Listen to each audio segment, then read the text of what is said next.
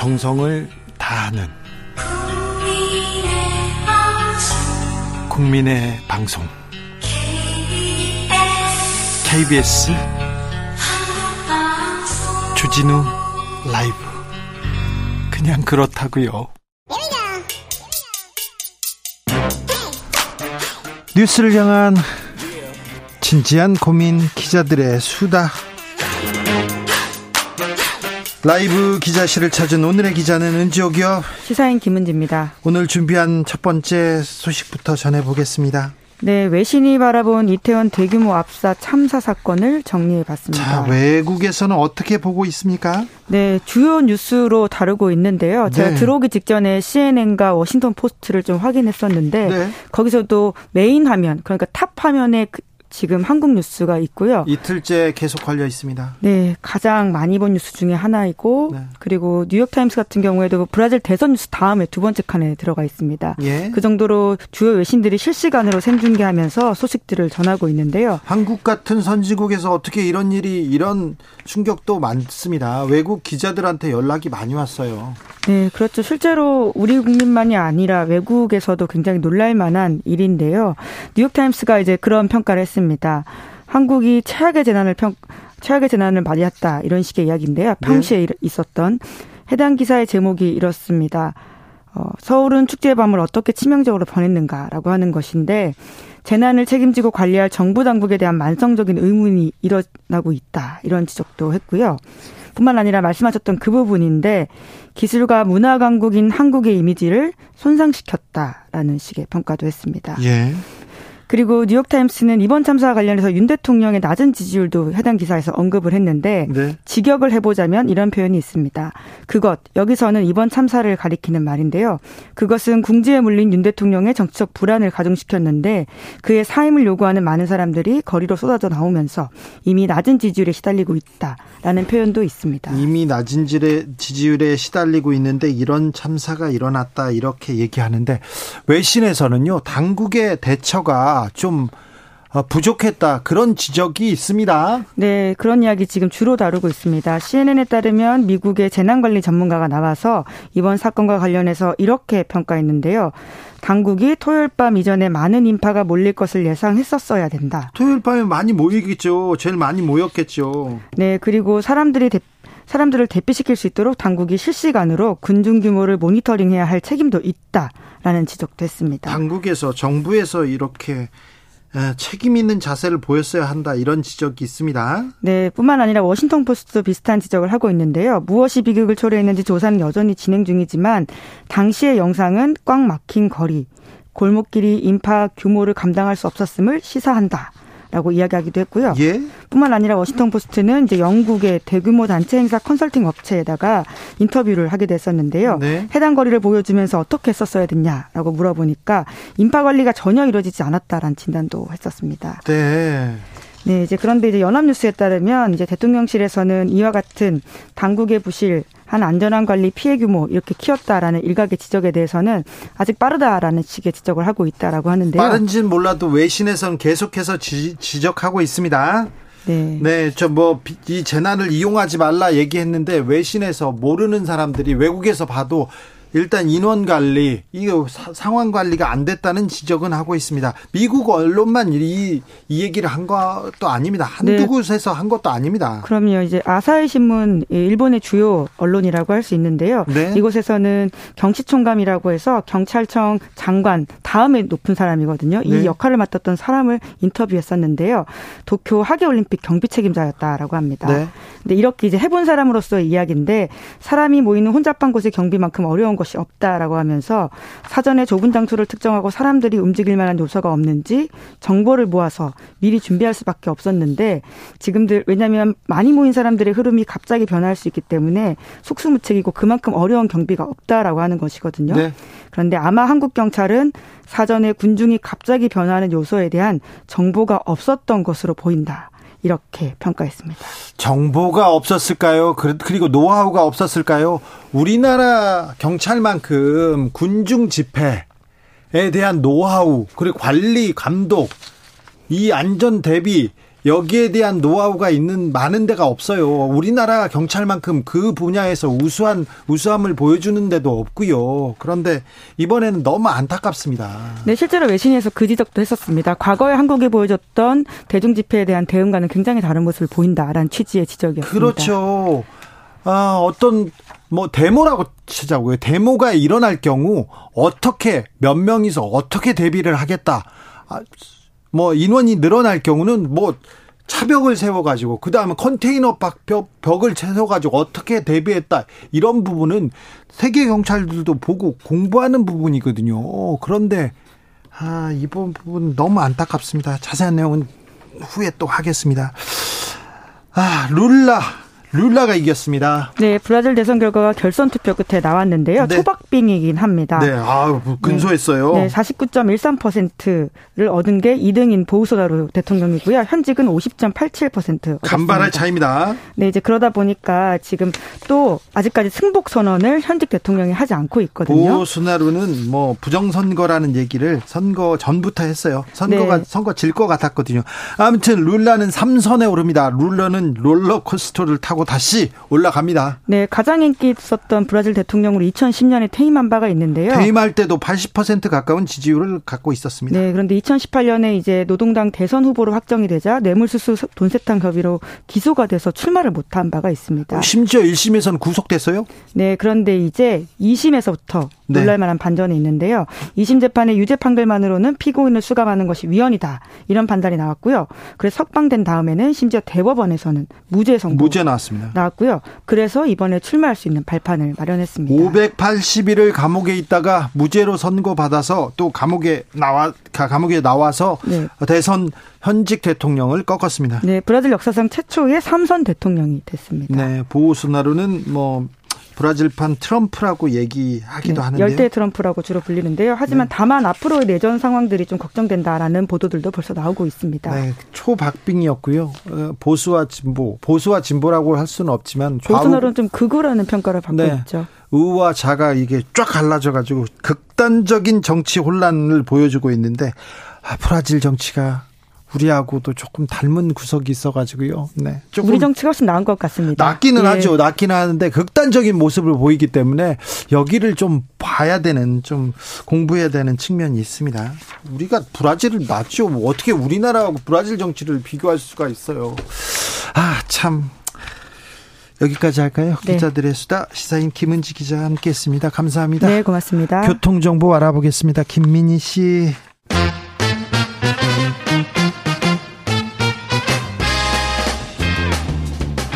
뉴스와 화제, 여론조사와 빅데이터로 분석해 보겠습니다. 여론과 민심.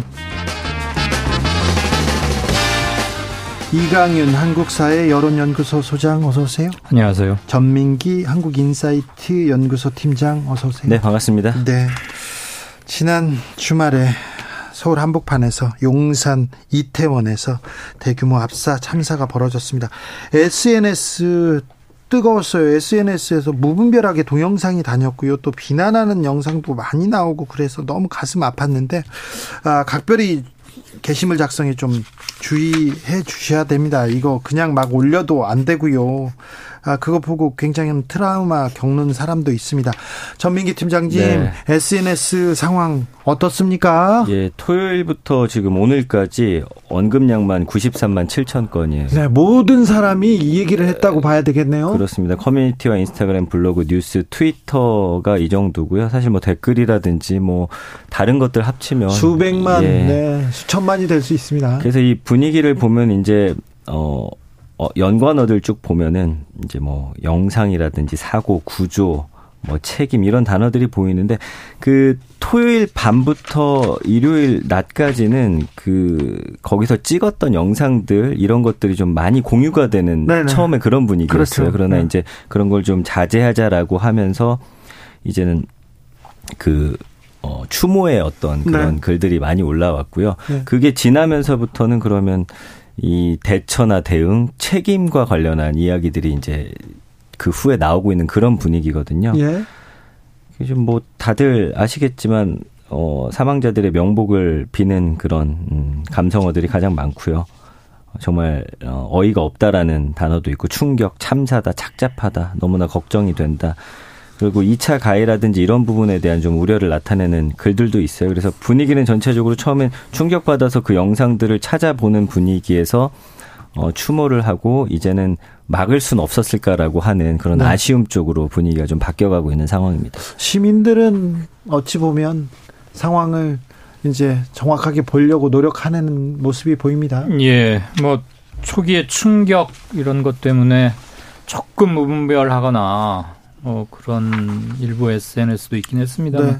기본적으로 뭐 걸어가다가 생긴 참변이잖아요. 예, 예. 거리에서요. 네, 네. 거리에서 밀폐된 공간도 아니고. 예. 그리고 뭐 그들이 뭐 집단적으로 뭐 광란적인 뭐 만취 상태였다거나 그런 것도 그렇게 그렇죠. 보기도 힘든 거고. 예. 그래서 세월호 이후로 8년을 보내고 있는데 과연 우리 사회에 뭐가 구체적으로 그리고 본질적으로 달라진 게 있나? 네. 바뀌고 있나에 대한 의문을 한번 던지는 것 충격은 말할 것도 없고요.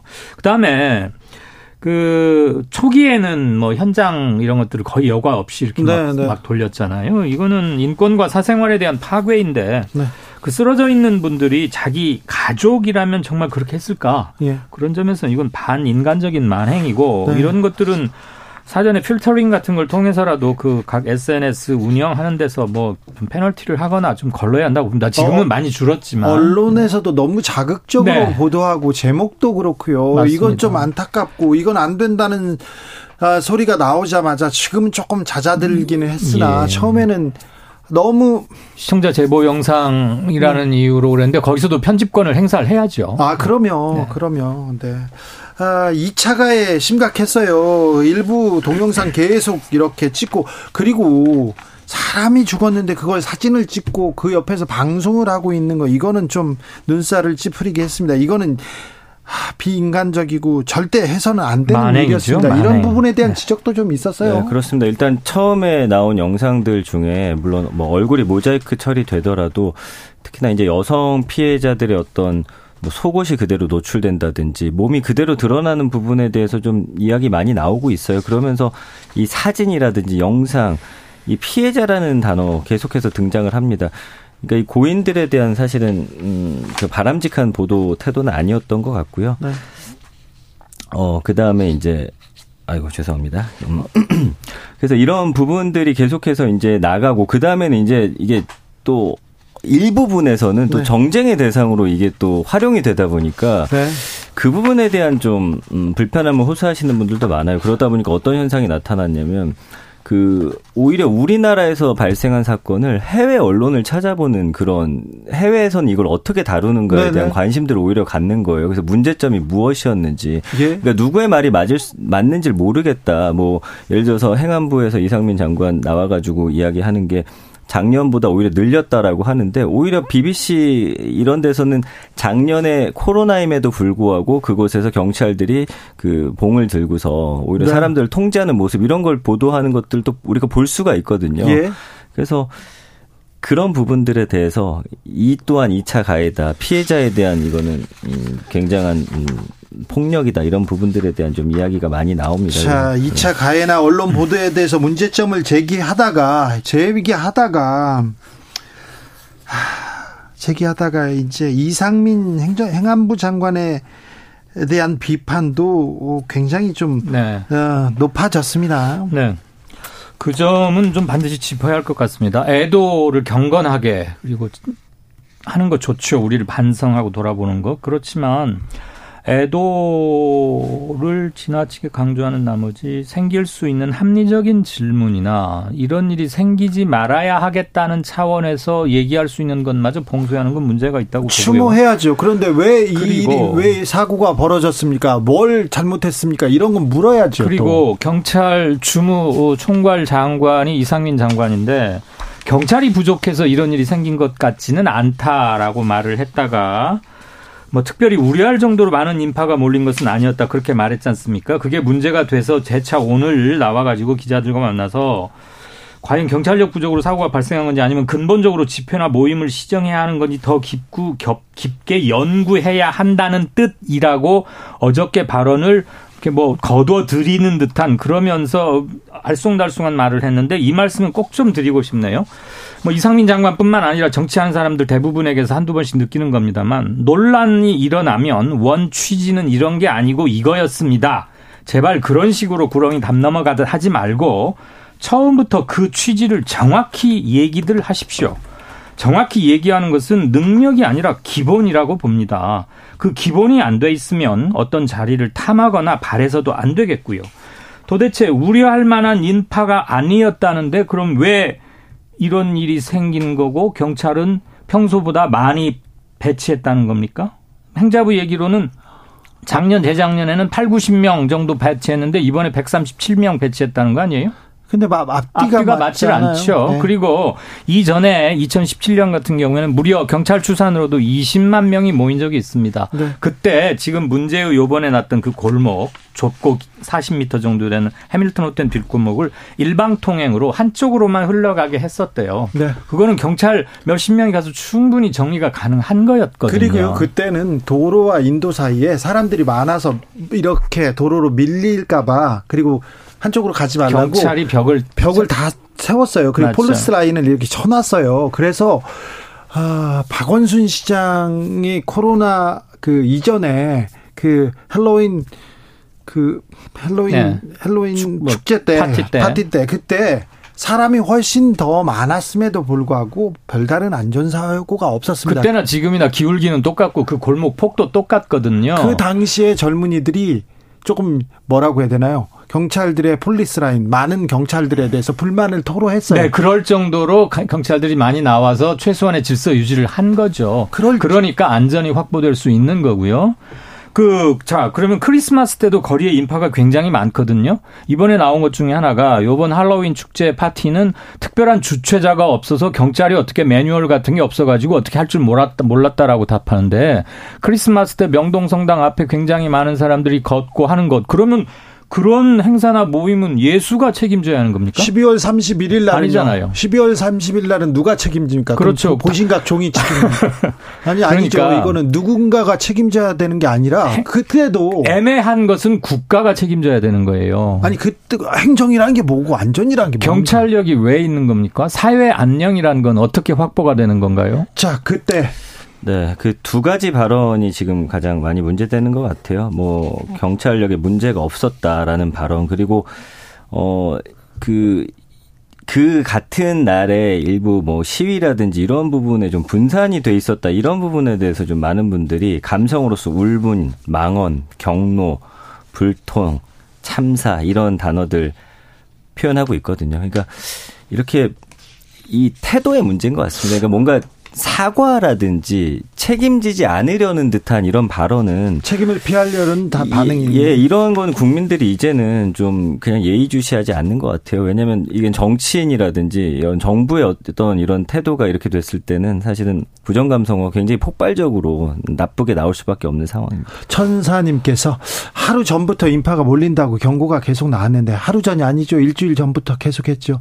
사전 예방 조치가 전혀 없이 이 아니함, 무능함 이번 참사를 방조 했다고 봅니다. 얘기하시고요. 0328님은 너무나 참담해서 뉴스를 검색하기도 기사에 댓글을 달기도 조심스럽습니다. 지금도 믿어지지 않습니다. 얘기합니다. 그러니까 이런 부분에 대해서 사실 뭐 계속 이제 뭐 아유 죄송합니다. 이제 대표님 먼저 좀 대표... 말씀해. 예, 그 이 사태를 바라보는 정부, 뭐 정치권에서는 일단 추모와 수습이 먼저라고 하는 거, 그건 기본 방향은 옳다고 봅니다. 다만 시민들이 제기하는 합리적인 질문, 그리고 할 수 있는 질문마저 어, 누르는 계기로 가서는 안 되겠다. 그리고 오늘 행자부 차관이 이 관련해서 종합 브리핑을 하는데 여기에서도 뭐 장관 이상민 장관 관련 질문을 다 소화해야 합니까? 이런 말을 하더라고요. 이건 과잉 충성이지요.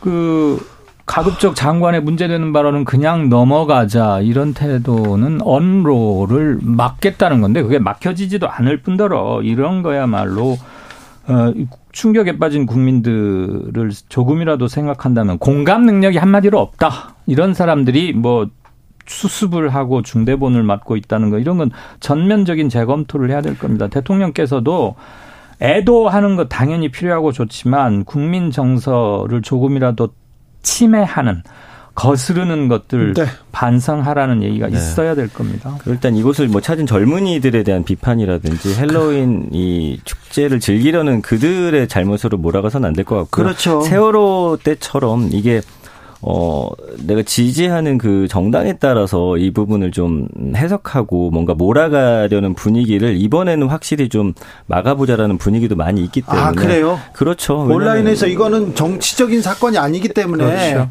네. 여가 야가 중요한 예. 게 아니라 그 정쟁에 그, 이용하면 안 된다는 얘기를. 맞습니다. 왜냐하면 댓글에도 뭔가 누군가를 비판하는 대상이 잘못돼 있다 하는 부분에 대해서는 지금 많은 분들이 그걸 바로잡기 위한 글들도 또 써 올리고 있는 상황이에요. 물론 그런 글들이 많이 지금 생성 형성이 되고 있지만 그래도 과거보다는 그걸 정화하려는 움직임들이 있기 때문에 뭐 이런 부분은 또 지금 보여지고 있습니다. 우리 거울이라고 생각하고 부끄럽고 아프지만 있는 그대로 한번 우리가 다시 우리를 볼 수 있는 기회로 삼아야 되고 제발 말로만 재발 방지 이거 그치지 말고 확실하게 뭐 매뉴얼을 만들거나 제도가 필요하면 고치고 가장 중요한 건 인식의 개선과 그것을 체화시키는 행동으로 체화시키는 게 아닌가 싶습니다. 아... 여론과 민심 이강윤 전민기 두 분과 함께했습니다. 감사합니다. 고맙습니다. 고맙습니다. 아, 재난을 직시하고 이 재난에서 우리가 배워야 되는데요. 좀 더 건강한 사회를 만들어야 되는데 안타깝습니다. 더 노력하도록 해야 됩니다. 어른이라면 말입니다. 주진우 라이브는 여기서 인사드립니다. 저는 내일 오후 5시 5분에 돌아오겠습니다. 주진우였습니다.